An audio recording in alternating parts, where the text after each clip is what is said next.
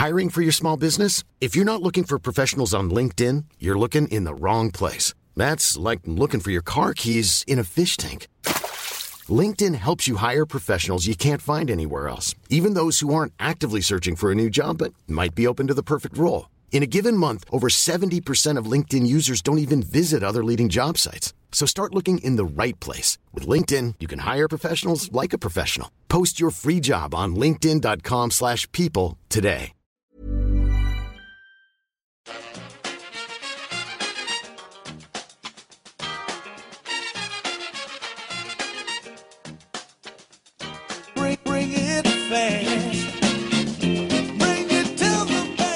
Hello and welcome back to the EPL Roundtable. I'm your host Kevin DeVries, and as always, if you'd like to reach us at the podcast, you can do so by either tweeting us at EPL Roundtable or emailing us at EPLRoundtable at gmail.com. Hi everyone, I'm Sam Carr. I'm a Crystal Palace supporter, and you can you can find my ramblings on the Eagles Beak fan site. Hi, I'm Richard Burns. I'm a Manchester City fan, um, and you can also hear me on the Blue Moon podcast. Awesome. Thanks to you two so much for joining us today. Also, a quick shout out to Jake Jackman, who held down the fort excellently last week uh, as I was out of town. So, big thanks to him. Uh, but let's just dive into the show. So, Yesterday, there was a match between Tottenham and Manchester City. We will get to it, Richard. Don't you even worry about it. But afterwards, uh, Pochettino was asked about his squad situation with Eriksen and Toby both in their final years of their contract. Vertonghen already questions kind of surrounding his situation as well. And so he mentioned that he feels his squad is still unsettled with the European transfer windows still open. So I figured this was a good time to readdress this. Do you guys think that England should realign the transfer deadline with those in other European leagues, or should they just keep waiting and see if Europe comes along? Uh, much like with Diego Simeone's recent comments that he thinks that Spain should move theirs up to end before the season starts. Uh, I think it's I think it's a fairly unique case uh, for Spurs, obviously with Eriksen angling for a move at the moment. So you can understand how their how their squad might be a little bit unsettled. But I'd also I'd be quite interested to know how many deals actually got done last season after the after the transfer window closed. Um, I'd imagine that most clubs in England are still operating with the mindset of, you know, this is the English transfer window. We'll do our business within that, and then when it slams shut, we won't. We, you know, we'll, that's our squad. We won't sell. We won't sell outside of that. Um, I mean, it does it does almost kind of negate the reason that it was implemented in the first place, which was to you know allow teams to enter the season with a settled squads, uh, to prevent manage- managers from having to pick weakened teams because they were leaving players out due to transfer speculation and whatever else. Um, and I mean, the the answer probably would be to realign with the whole of Europe um, if they're worrying about this disadvantage that it might be creating. Um, I know that there've actually been calls in Spain from uh, Diego Simeone and Ernesto Valverde for the uh, La Liga window. I think they they've been calling for that to close before the window before, the season starts. But um, I don't know. I think I I think I'd prefer for the for the English one to go back to how it was before, just because I think this this summer in particular highlighted it. You know, there were so many international tournaments going on. Um, clubs are increasingly becoming more busy on their on their pre-season tours, going to the going to the end of nowhere. You know, all these all these commercial deals that they have. See, you know, City going to Japan. You've got Liverpool uh, going elsewhere. Teams playing in America, all over Asia. So it just it really does create so little time for for business to get done. Um, I mean, for a club like Palace, um, we we end up doing our stuff last minute anyway, so it wouldn't make much difference. But um, I do kind of understand Pochettino's point in in realigning just to kind of you know get rid of of that slight disadvantage that exists at the moment. Yeah, I um, I sort of like the transfer window ending before the season starts. I think it's it's great to know that you can get the season started with a squad that you're going to have until at least uh, well, having brought in all the players that you can bring in until January. Um, but as long as the rest of Europe isn't isn't aligned, then that you, you can end up massively disadvantaged by that. So, for example, and I always say this, I'm sure nobody will have a great deal of sympathy if I start um, talking about how City's resources could be impacted. But we were in a situation where we could have lost Leroy Sané to Bayern Munich, and to be fair, I think would have lost him to Bayern Munich had uh, had he not suffered his injury. and obviously then can't replace him until January. Now, obviously for City, it's a little bit different because we're we're pretty blessed in attacking positions anyway. Um, so you wouldn't think that we're going to massively um, be disadvantaged by by losing that player, but you extrapolate that to all teams, and it makes planning so so much harder, knowing that you might lose a, a star player, and you would think that European clubs can use that to their advantage and um, maybe leverage a little bit in terms of getting players to, to push for a move, and then it puts the club in a very difficult situation. Um, you know, the, the parent club in a, in a very difficult situation.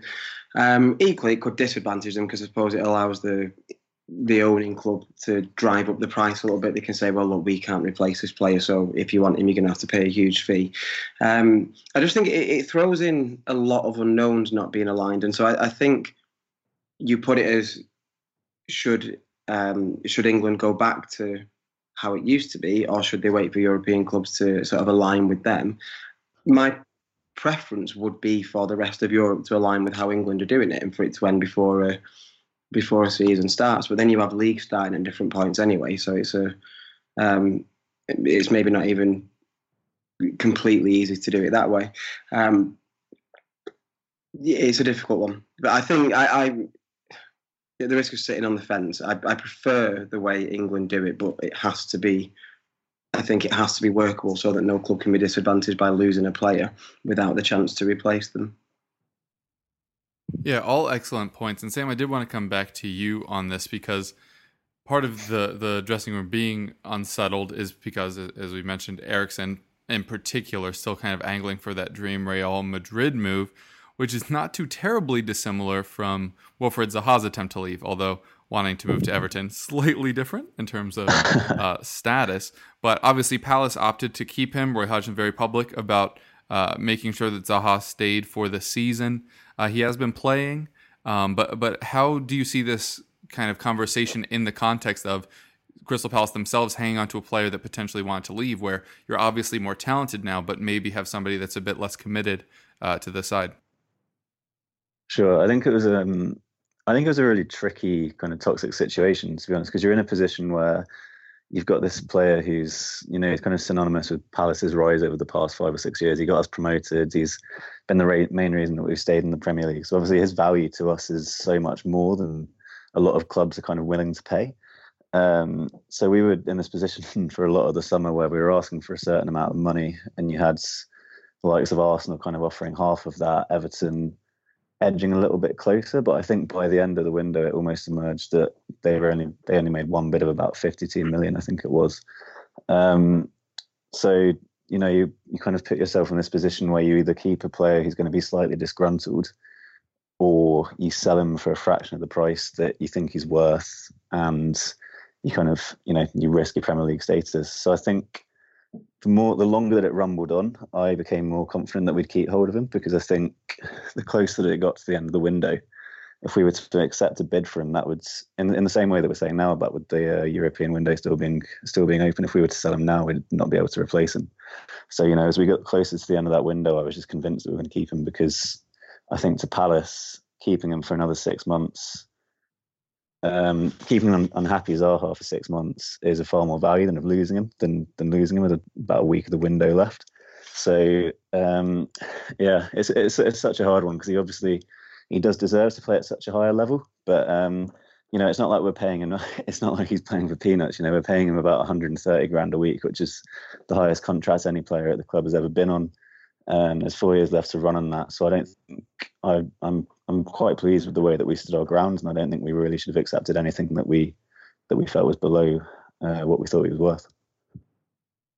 Yeah, and to your point, even if he's what eighty percent motivated, he's still going to be a driving force for Palace. Yeah, and I do think the Eriksen yes. thing is a little bit different because he might leave for free, which makes that valuation even more interesting. Like, is forty million worth more than what Eriksen could provide for a year? Because in many ways, the top four for us is, you know, translationally similar towards you in relegation. Like the amount of money we would make from making the top four versus not may offset the cost of Eriksen potentially leaving on a free too. I'm sure Juventus, the club that signs everyone on a free.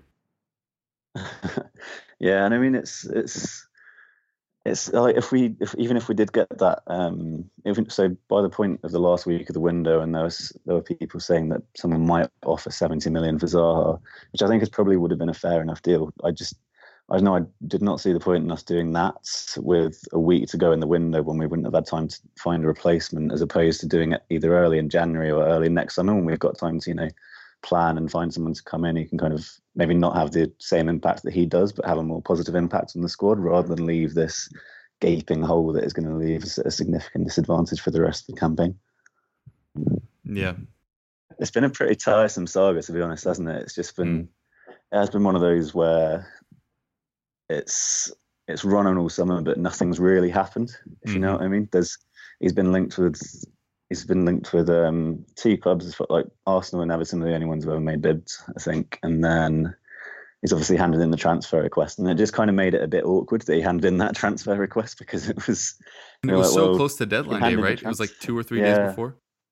And it was just kind of, it seemed like a really desperate plea to get out of there, which I guess maybe after watching our performance today might have been under, might makes it a little bit more understandable. But uh, um, it was yeah, it was it was a it was a tough one to take, and it was a tough one to watch unfold because obviously there is this kind of unique relationship between Zaha and fans, and um, you know, and we have kind of we like he has a lot. He as much as he has um, helped us retain that Premier League status, he does kind of have a bit.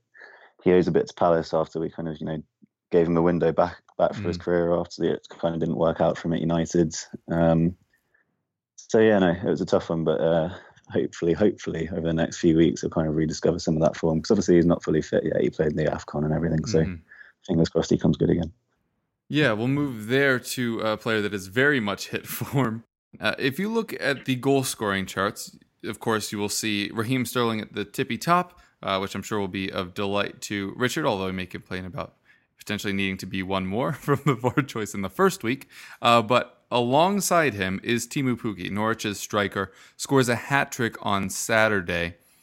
We've seen this before with promoted strikers coming up scoring bundles of goals, although it has felt like a little while since it's been the case. There was the Austin and Ings year in particular that sticks out uh, as a pair of promoted strikers coming up doing well. Mitrovic started last season pretty hot and then faded pretty hard uh, post Jokanovic. Um, but the overall question is do you think a player like Teemu Pukki can sustain this for this season, or is he another one of those kind of flash in the pan? He's going to burn bright while he does and then kind of fade? I think it's, yeah, it's, it's, it's I think it's a strange one because obviously he scored, he kind of came out of nowhere last season. Um, not many people had kind of known the name Pukki before he's banging all these goals for Norwich. I think I knew a couple of I know a couple of Celtic fans and um, he was up there about three or four years ago and couldn't buy himself a goal, and then went away, played for Brøndby. I think scored something like one in three, and then obviously last year just couldn't stop. Um, I know you mentioned uh, Austin Ings, uh, Ricky Lambert when he came up with Southampton, and I think the kind of the thing with those players is that they all played in teams. This is going to sound quite simple, but they, played in teams and who kind of played to their strengths. Um, and Norwich are kind of team like Pukki likes to play on the shoulder. There are a lot of balls in behind for him to run onto, which has been really apparent in the first few games that they've played. Um, and you know, Norwich look like quite a fun team. They're going to um, they're going to create a lot of chances, and he just seems to be a striker who has a habit of scoring goals. Um, and he just seems to be in the right position at the right time, um, which you know, as a striker, is a really good kind of skill to have.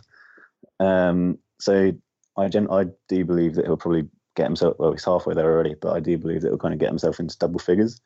Um, whether he can sustain that throughout the season, that will obviously depend on Norwich's form as well, because it's easy to it's easy to be bang them in when um, there's kind of a momentum after promotion. But as you get into those winter months in the Premier League, it always gets a little bit tougher for the promoted sides.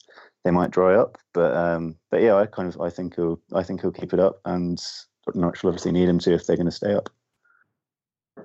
I think one of the things that it'd be um, that, that's really encouraging for Norwich fans about the goals that he's been scoring is there's a lot of different types of goals in there. So um, completely take the point that Norwich sort of play to him in that sort of running off the shoulder style. But then you look at his first goal against Newcastle. It's a snap volley. Like that's a um, it's a very instinctive bit of strike play. That look at his goal at, uh, against Liverpool at Anfield, and it's um, it, it's still instinctive, but it's that sort of one touch and then just knowing where the net is without having to look. That's like a, a, a proper striker's finish in the box. It's a great goal. And then, yes, uh, his second two against Newcastle were um, obviously a little bit different. So his, his third one, his hat trick goal, he found himself in a, a, ludicrous amount of space, and he probably can't bank on that happening uh, quite too many more times this season. I don't think it was. Um, perhaps more emblematic of Newcastle's defending than his, his striking quality. Um, but his, his second one, again, it's, it's a great finish down low, and it's just without having to having too much time to think, to be picking out the corner of the net, whether it be um, with the ball at his feet or a snap volley. I think when you see a striker who's got a bit of variety in the way that, that he can score goals, that suggests to me that the goals will keep coming from this season. I'm not sure he'll keep up his current average because if he does, he'll finish the season on 76 goals, which would be, um, I think, possibly better than anything Messi or Ronaldo have ever posted. So uh, I think w- we can count on him maybe drying up from that average. Um, but I think he'll, I think he'll keep finding the net. He's in. You know, sometimes you just get this, don't you, where where players maybe blossom later into the careers. 29 goals with no penalties last season in the Championship is a phenomenal return. Um, and yeah, long may it continue because it's, it's great to see promoted teams doing well. Norwich are playing um, a very entertaining style of football, and that's got to be great fun for a striker to play in that kind of team. He clearly, clearly is is very at home there. Suits everything that his team are trying to do. I think it's probably a bit of a um, a bit of a talisman for them. So yeah, I I would foresee him continuing to score goals, but albeit not quite at a rate of two a game. yeah, and then both of you kind of alluded to how hot of a start he's gotten off to, and then say I'm mentioning these basically already halfway to double digits. If you had to guess, where do you think that final goal tally will land for Pukki? Oh god, that's a tough one. I think given that he's had such a good start, I'll go between 12 and 15 probably. Maybe, i'll go with 15 i'll go with 15 yeah i think that's that's probably about fair. Um, if he if he can continue to really put them away in the home games against some of the teams that norwich will really be looking to to have good wins against to give themselves the kind of season that they want then you never know it might be a bit of a breakout and push towards 20 which would be would be an exceptional season but considering the start he's had, it it might not be that fanciful. Um, but I would I would tend to agree more with Sam and, and put him on about 15 for the year. Yeah, uh, and if you have a 15 goal score, you stand a very good chance of standing up, mm. just regardless uh, of what happens throughout. I did an article. Whew, oh man, that might have been a long time ago. I don't know if those numbers still hold up, but I think it was after the Charlie Austin year that um, almost every uh, team with a goal score of 12 plus that was recently promoted stayed up. But then I think Austin broke that rule, and maybe Mitrovic would have last season. I don't remember what his final tally ended up being. But regardless, very good news for Norwich, the start that Pukki's had, and the fact that if he even modestly sustains those numbers, that they could stand a much better chance of staying up than many would have thought at the start of the season. All right, now we will take a quick break, and we will be back with club specific questions for each of our guests.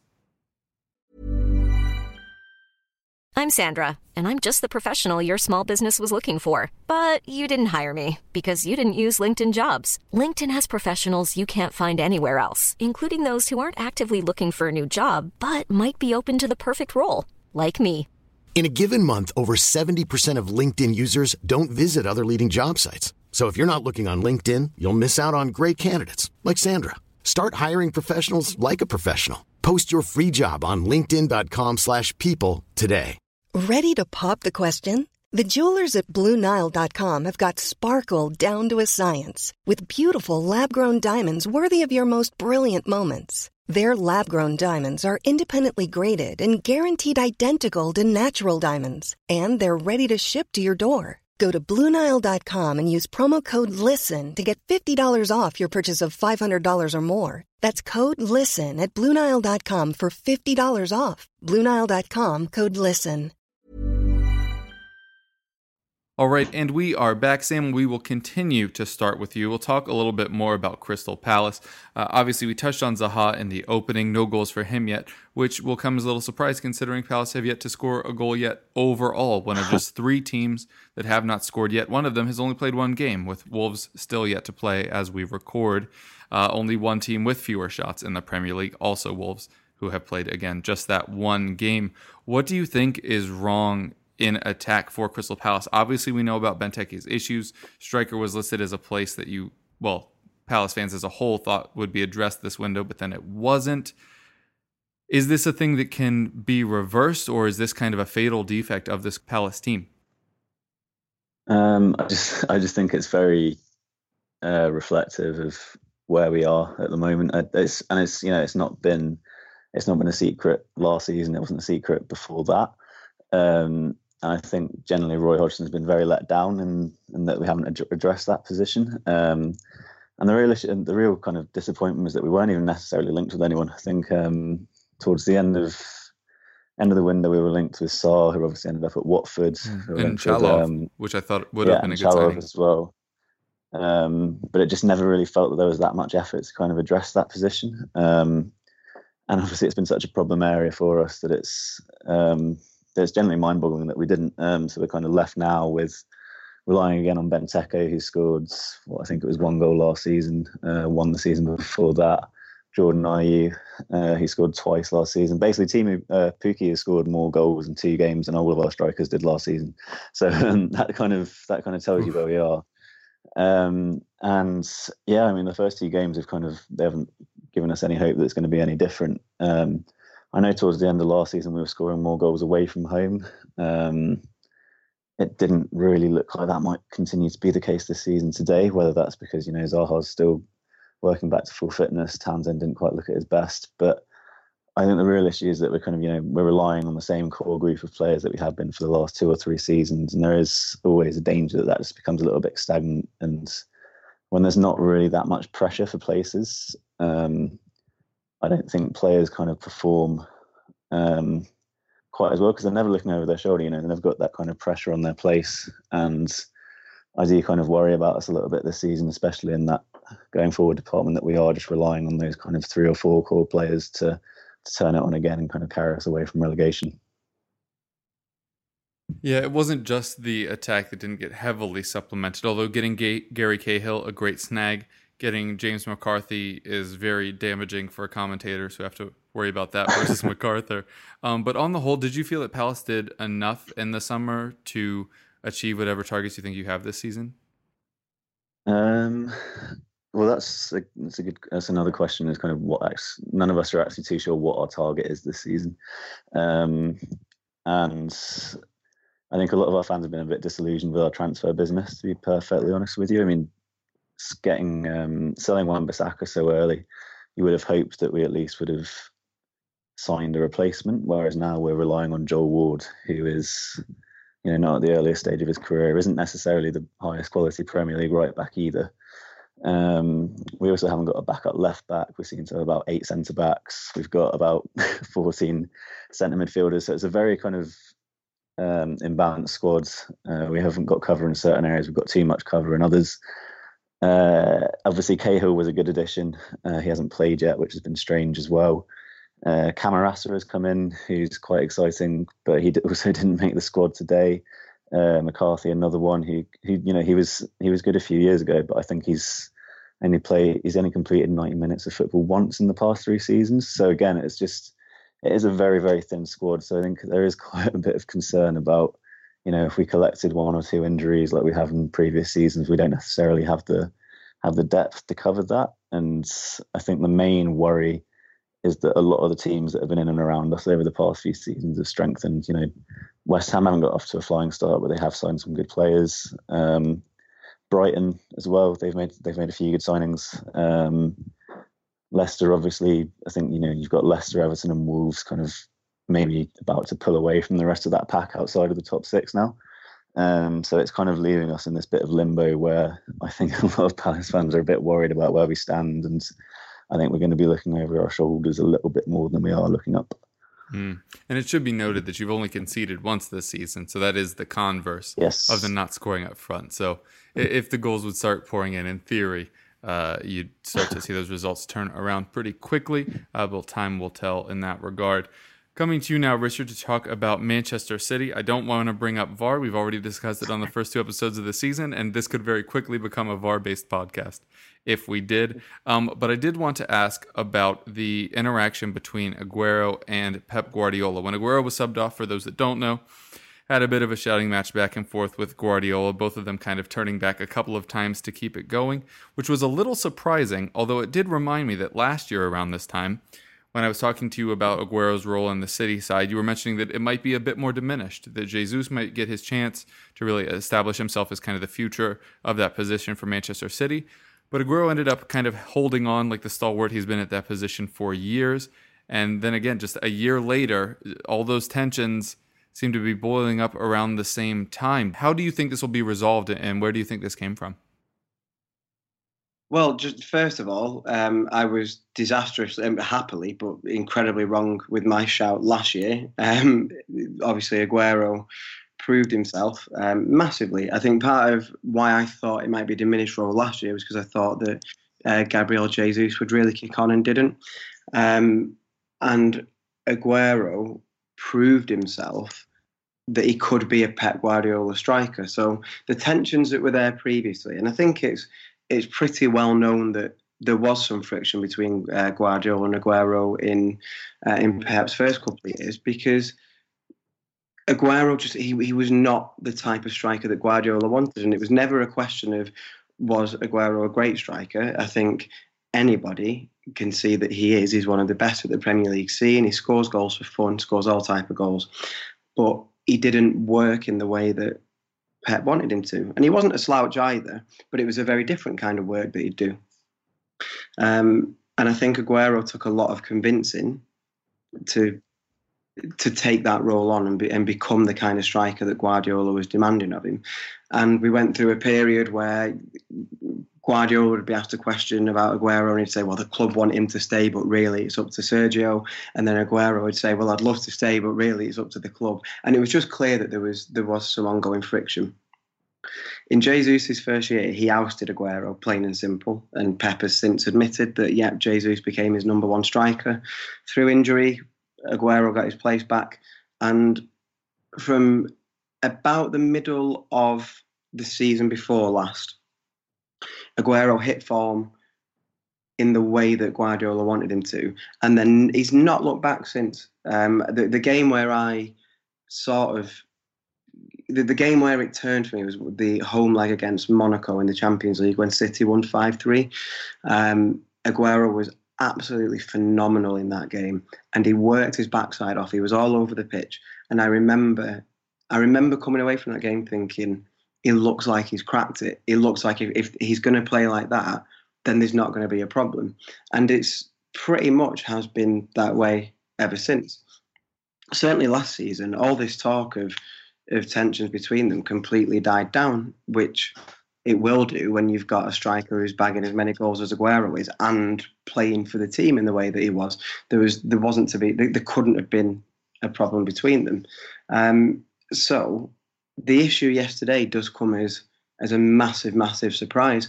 Um, Pep is well known for. I assume this is something that other people pick up on, and not just City fans. Pep is well known for doing his coaching in the immediate aftermath of a, a player's performance. He doesn't believe in just waiting until they get in the dressing room. So it's why you see he'll have in-depth conversations with players immediately after the final whistle, and it, it can sometimes look like he's arguing with them, and he's he's not. They're talking about what's going on in the game, kind of thing, um, because he wants to get a message in instantly where something can be corrected. He wants to correct it, and so I quite how yesterday's incident with Aguero was boiled into what it did. I'm not entirely sure. Um, because it does seem to have come out of nowhere. It's been a long time since there's even been whispers in the press of a problem between the two. So my hope, and to be honest, what I what I sort of believe has happened, my hope is that it is just the heat of the moment, misunderstanding. Um, I think Pep said after the game that Aguero had thought that he was being punished for not tracking um, the corner that Lucas Moura scored from. Um, Mm. and if if that's the case, if it was a misunderstanding, then great. I'm. You obviously don't want to see a star player and a manager arguing on the touchline, but from time to time, in a frustrating game, if that frustration boils over a little bit, I don't mind seeing that a player wants to stay on the pitch, and I also don't mind seeing a manager put him in his place and remind him who's who's boss. Um, you don't obviously want that happening regularly, but as a as a one-off, I'll be honest, I'm not overly concerned about it. Um, if it were to happen again, then it would start to be a concern, and you think, hang on, you know, are, are these two sort of rubbing each other up the wrong way again? But um, Aguero played pretty well. He got a he got a typical sort of Aguero striker's instinct type goal, um, and Jesus I think was the right player to bring on at the time as well, um, because he offers something completely different to Aguero. We were struggling to make that. You know, we had chance after chance, and we're struggling to make the breakthrough for the winning goal. Um, it nearly proved the perfect substitution because Jesus got his goal, which was ruled out, um, but through no fault of his own. Um, so yeah, I think just a, I think a bit of a um, either party making a mountain out of a molehill, um, and I'm not concerned about what it represents going forward. Um, but if you were to ask me again in a couple of weeks and there's been similar tensions, then I'd start to have a lot of concerns. Just gut instinct. Even after that, do you think Aguero starts next week? Uh, oh God. Um, I'm going to say no because Jesus was fantastic against West Ham. I thought he was really, really good, um, and I think he will offer a lot because we've got Bournemouth next week, and I think he can offer a lot in that type of game um, because I think City, def- Bournemouth defend with, I think, a pretty high line. But last year they found out a way to, I think, for the first time they found out a way to really shut City off, and we won with a bit of a fluky Mahrez goal um, when we won one 0 at Bournemouth towards the end of the season, and. I think Guardiola will see that and think that what Jesus offers as a hold-up player uh, might well be valuable at bringing people in to then lay them off run off the defender, play the through ball, break the lines, um, which maybe he does that a little bit more than Aguero does. But then you could say Aguero's the man who then gets in those spaces better than Jesus does. Uh, gut instinct is no Jesus starts next week, but honestly, um, I would have said that anyway. Yeah, with Pep's uh, rotation cycle, there could be loads of reasons why Aguero wouldn't start next week. But I do think if he doesn't, there will certainly be lots of narrative spun up about it being because of this uh, confrontation on the day. I promised you in the pre-chat that I wasn't going to bring up VAR meaningfully, and so I didn't. Just interesting that uh, Aguero did apologize during that check. And then does he have to undo that apology now that that Jesus goal did not count? Um, we will next move into Player Watch. We're just going to quickly go through and discuss some of the players at our clubs uh, who have impressed most in this young fledgling season. We'll start with you, Sam. Do we have to? Uh, I don't know. There has been one. Um, uh, I think. I mean, I'd probably go with maybe Max Meyer. He was pretty anonymous today, but he's kind of the. I guess I'd say he's the one that we've actually got some pretty high hopes for this season. Um, I think we had high hopes for him ahead of last season as well, but that was perhaps unrealistic, expecting a young, a young foreign player to come into the league and immediately adapt to it. Um, whereas this year he's had a pre-season behind him. He looks like he's bulked up a little bit, and you know there were signs at the end of end of last year that he was kind of coming to terms with, you know, the different paces of the league. He's not he's not the biggest guy in the world, so I think he was just you know it took him a while to adapt to that. Um, so yeah, he looked good against Everton. Uh, missed a couple of decent chances, but you know he was getting into those positions, which was promising, and uh, it was quite nice to have an outlet which wasn't Zaha for once. Uh, he kind of got lost today against Sheffield United, being out on the left wing, which I think if Hodgson continues to play him there, he we won't see the best of him. So there's kind of, I think there's a genuine hope that if we move him a little bit more central, kind of playing in that role just behind the striker, that he might start to affect games a little bit more. Um, so he's probably one guy that I'd pick out, and also Jordan Ayew. Funnily enough, I know he didn't play today, but he was really good against Everton. I think he got voted man of the match. Um, I know he was he was a pretty a pretty uninspiring signing at two and a half million, but he came in and did a job last last week. Um, whether he's going to get many more opportunities now that Zaha's back, I don't know. But um, yeah, he's probably the the only other guy that has kind of covered himself in any glory so far this season. Well, hopefully you get more examples soon. Fingers crossed. Just whoever scores the first goal. Absolutely fair. Uh, Richard, uh, uh, Sterling seems the obvious choice, but who else has stood out for you at City thus far? Um, probably a boring answer, um, but Kevin De Bruyne. After last season um, being so interrupted by injury, uh, to have we could see in pre-season that he was right back on form. Some of the uh, some of the passes that he was making um, and, and, that vision that he was showing in the preseason games were absolutely outrageous. And he has carried that form straight into the season. The crosses yesterday for both of the goals, the one for Sterling's header was absolutely unbelievable. To fly a ball that high and deep straight onto somebody's head, taking out an entire defence, and you know not a not too shoddy a defence at that. Um, it's just absolutely magnificent. There was nothing. There was nothing Tottenham could have done to defend it. Um, same again for the second goal. Um, absolutely the the perfect ball for Aguero. Um, and then he was at it. He was at it all through the game. Um, the, the, there was a few sort of slide rule passes that he played in the second half where he, he's just sort of back to his his best, where every touch is with such purpose and um, like he's I know this is a horrible sort of cliche and, and, and, sort of mixing games and everything, but at times it is. He is like a chess player in uh, in, in seeing everything three, four, five moves ahead, um, and he's he's absolutely sort of Guardiola's tactician on the pitch, uh, and on current. I, I'm wary of making too big a statement just two games in, but I think on the evidence of the first two games, he's potentially on for an even better season than he had two years ago in the 100 points campaign when he was very unlucky to lose out to Mo Salah, which is understandable, but un- unlucky on a personal level to lose out to uh, Mo Salah for the Player of the Year award. Um, and if he's if De Bruyne is going to be in that form, then City will be better than they were last season because he he just lifts the whole team even even beyond the level of the team that got 98 points last year and won three trophies. He's he's that good, um, and he's just a, an absolute joy to watch. All right, I haven't jumped in with any Tottenham stuff outside the opening topic, and you guys got a reprieve from me last week, so I will jump in here. And I, would actually be interested in your take on this, uh, Richard, because I thought at times he wasn't that involved, but when he was, he was brilliant. Was Tanguy Ndombele? Um, obviously, the key signing for us in the summer. It was the one that Poch always wanted somehow got him over most European clubs that were interested.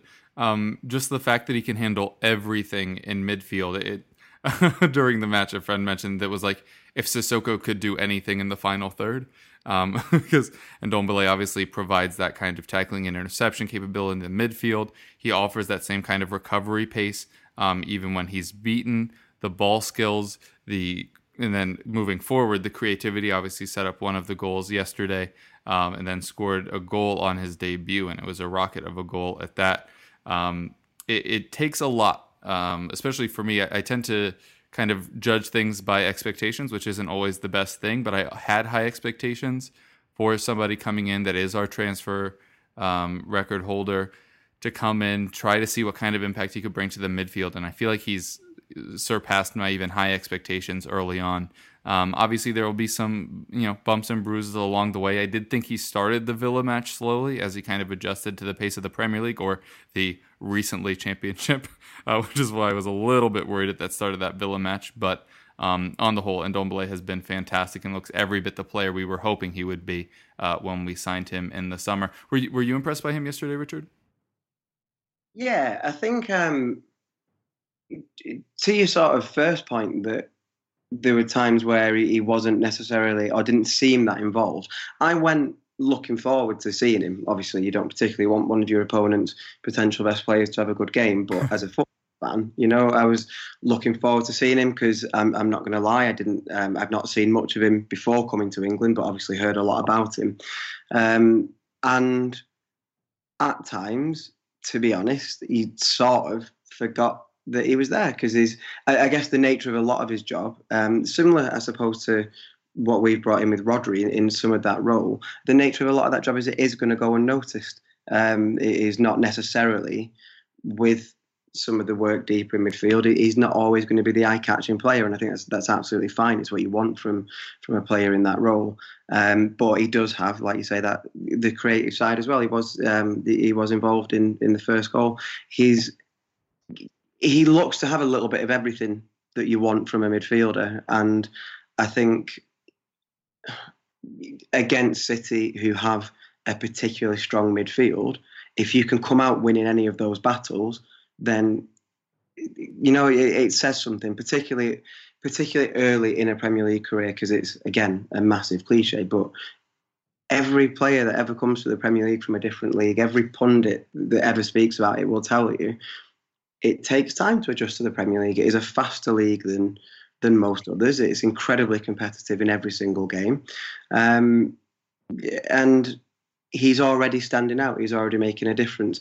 Um, I thought one thing that was incredibly telling about his attitude against Villa was that when he scored, he didn't sit back and revel in scoring a really, really good goal on his debut. Um, he was straight away trying to get the team back up the pitch because he wanted he, he wanted the winning goal. He wanted Tottenham to push on, and I think that kind of stuff can also go unnoticed, but it speaks a lot of fitting straight into a dressing room and of a player's mentality and attitude and leadership skills that they can have the sort of sense of mind um, or, or, presence of mind to do that in the heat of a, a difficult game. There was he, he, didn't sit back and celebrate, or he didn't run off celebrating his goal, which he sort of you know by rights he could have done. It was a really good finish, um, and he comes with a lot of expectation and, and, maybe a bit of pressure through the price tag. Um, but I think his that sort of attitude speaks volumes about um, about how he will how he will see the game, and I think on the evidence of the first two games, Tottenham have got a very very good player. Yeah, cer- certainly excited, and, and we've both mentioned it now, but yeah, I'd agree that at times it doesn't look like he's doing anything, but the things he does do seem to be done quite well. Um, and then we will wrap up with match previews since the Premier League is fully back in full swing, which is a delight. Uh, we will start off with you, Sam, as we have been doing. Uh, you will be traveling to Manchester United for the Wan-Bissaka Derby, if you will. You might not, but, but you, you, could. Um, curious to get your take on this one heading into that, although knowing that as we record, United have yet to play their second match of the season. Yeah, it's almost cruel that we have to see him again so soon, isn't it? But uh, yeah, I think we um yeah we'll head up there with not not the not the highest hopes. I think that was why it kind of made um, these first two games quite significant that we got our first three points out of them, and obviously we haven't. Um, so going up there next week, I mean, we got we got a point last year, um, but that was when Mourinho was still in charge, and uh, having seen how they played against Chelsea last weekend, um, I, I, can't sound too optimistic. I think it would just be nice to see a performance with a little bit more bite and imagination to it than today. We really kind of we really sort of folded in some of the pressure that Sheffield United put us under, um, and we just couldn't really cope with you know how up for it they were, which was kind of the most disappointing thing I think. So you know, not really expecting anything from the game against United, but if we can at least kind of show some sort of direction and just to give the fans a bit of a lift after what have been maybe maybe even score a goal. If we score a goal, I'll be happy. Let's go with that. Fair enough. Uh, then coming to you now, Richard. Bournemouth versus Manchester City. You kind of already alluded to Jesus and the kind of havoc he could wreak on that Bournemouth backline, who were not particularly good last season and have already kind of rotated some of their wing backs this one. Uh, what are you expecting heading into this match?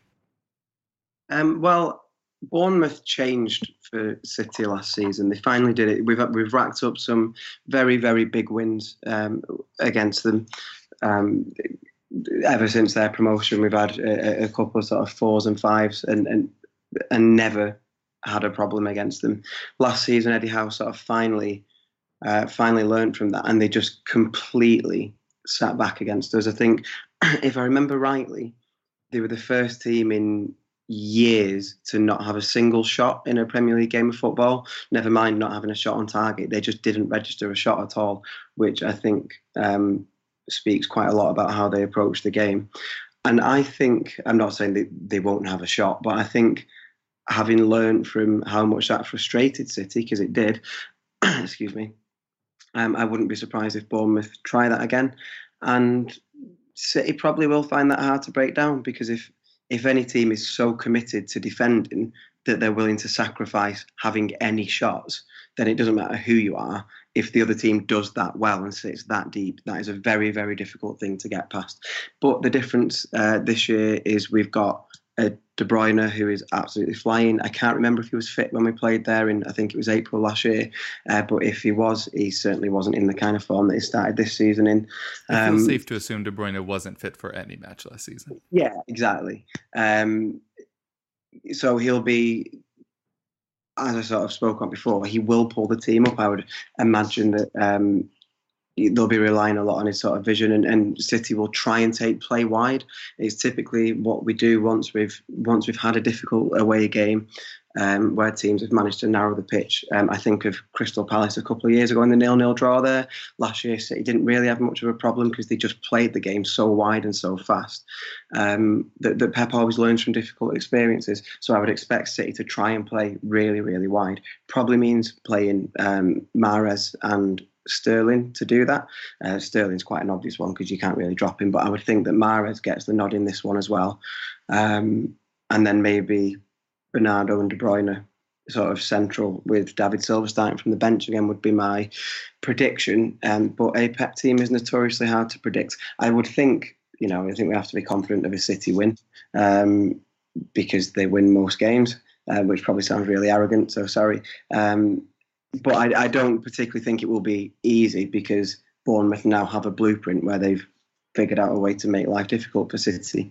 Uh, but like I say, Pep often learns from difficult experiences, so I'm, I'm confident that he will have done that again. Hmm. Yeah, wrapping up with uh, Tottenham hosting Newcastle, I think is going to be a very interesting one because uh, I don't think Tottenham were particularly great in either the Villa match or the Manchester City match, despite picking up four points from the two of them combined.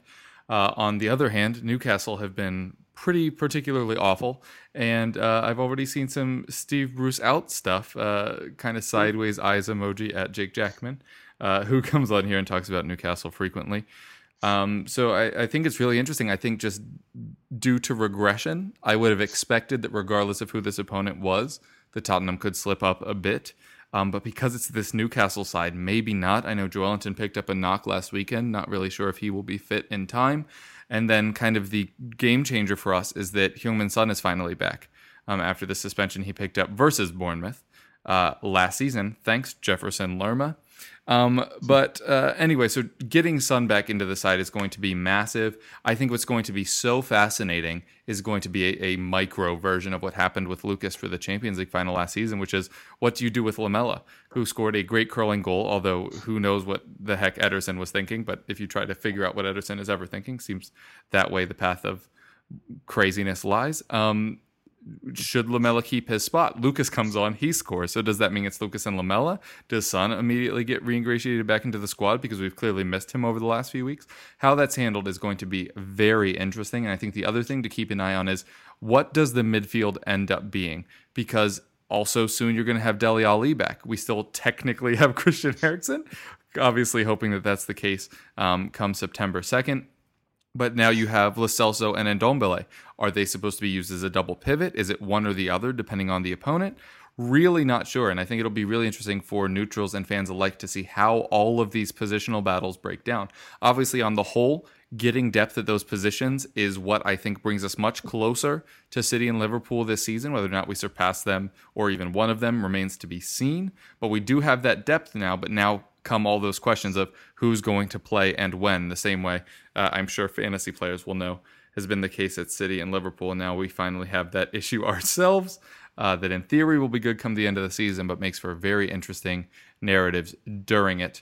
Um, on the whole, I do think Tottenham will be able to beat Newcastle. I'm uh, just mildly hesitant, like I said, because of the kind of trends uh, and the points we've picked up that you could argue weren't as deserved or that we weren't the better team for swaths of those matches. Uh, but I, I just think Newcastle aren't good enough to be the team to upset that run. All right, that will do it for us today, though. Thanks to you two so much. If you'd like to tell the folks where they could find you or any projects you're working on, now would be a good time. Yeah, cheers, Kev. I've um, I've been Sam Carp. I'm a Crystal Palace fan. You can find me at Sam double underscore Carp on Twitter, or you can find my r- longer ramblings on the Eagles Beak fan site. Yeah, um, I'm uh, on Twitter at Richard the Burns, and I am part of the Blue Moon podcast, which is a weekly dedicated Manchester City podcast released every Friday, uh, and on Twitter at Blue Moon Podcast. Yeah, and I'm your host, Kevin DeVries. You can find me on Twitter at Kevroth. Uh, you can find my fantasy writings over at ESPN as well. Uh, and then I also do some live match commentaries for Omnisport if you're interested in checking those out. Uh, but thanks again to you two for joining me. It was a pleasure as always, and we hope you keep listening.